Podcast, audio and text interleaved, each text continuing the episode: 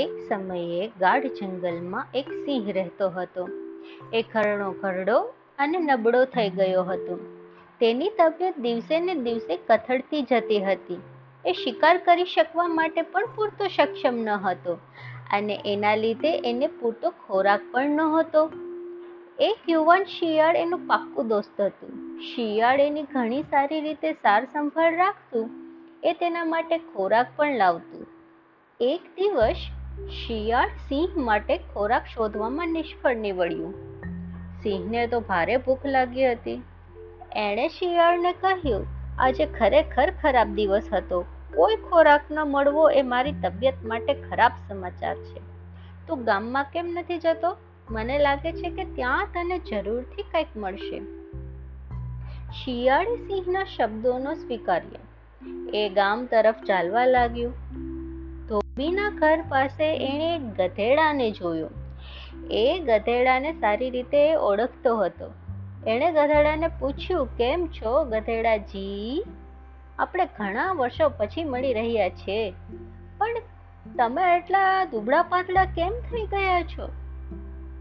ગધેડાએ જવાબ આપ્યો, હા શિયાળભાઈ, હું પણ તમને મળીને ઘણો ખુશ થયો છું. હું અહીં કામ કરું છું આ ધોબીના ઘરે. આખા દિવસના કામને બદલે મને પૂરતો ખોરાક પણ નથી મળતો. અરે, હું તો મારી જ વાતો કરવા લાગ્યો. તમને કેમ છે? તમે કેમ કરતા ગામમાં આવ્યા? હું અહીં તમને જ મળવા આવ્યો છું. પણ મને લાગે છે કે તમારી હાલતથી તમે ખુશ નથી. તો તમે શું કામે મારી સાથે જંગલમાં રહેવા માટે નથી આવતા? ત્યાં તમને પુષ્કળ પ્રમાણમાં ખોરાક મળશે, શિયાળે કહ્યું. પણ પણ ત્યાં જંગલમાં તો ઘણા બધા વાઘ અને સિંહ હોય છે અને હું એમનો ખોરાક નથી બની જવા ઈચ્છતો. ગધેડાએ વાત કહી. શિયાળે એને બાંહેધરી આપી અને કહ્યું કે હું તમારી સાથે જ રહેવાનો છું. અને ત્યાં કોઈની એવી હિંમત નથી કે પછી તમારી ઉપર હુમલો કરે.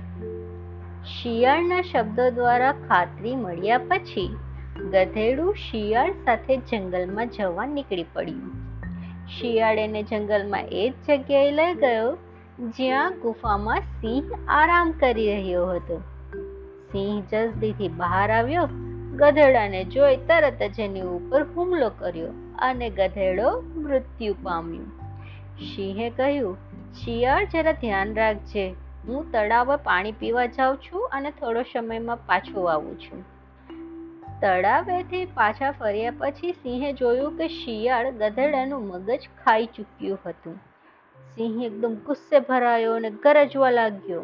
મારા પહેલા મારા ખોરાકને ખાવાની તારી હિંમત કેવી રીતે થઈ? શિયાળે જવાબ આપ્યો ગધેડાની પાસે ક્યારેય મગજ હોય છે?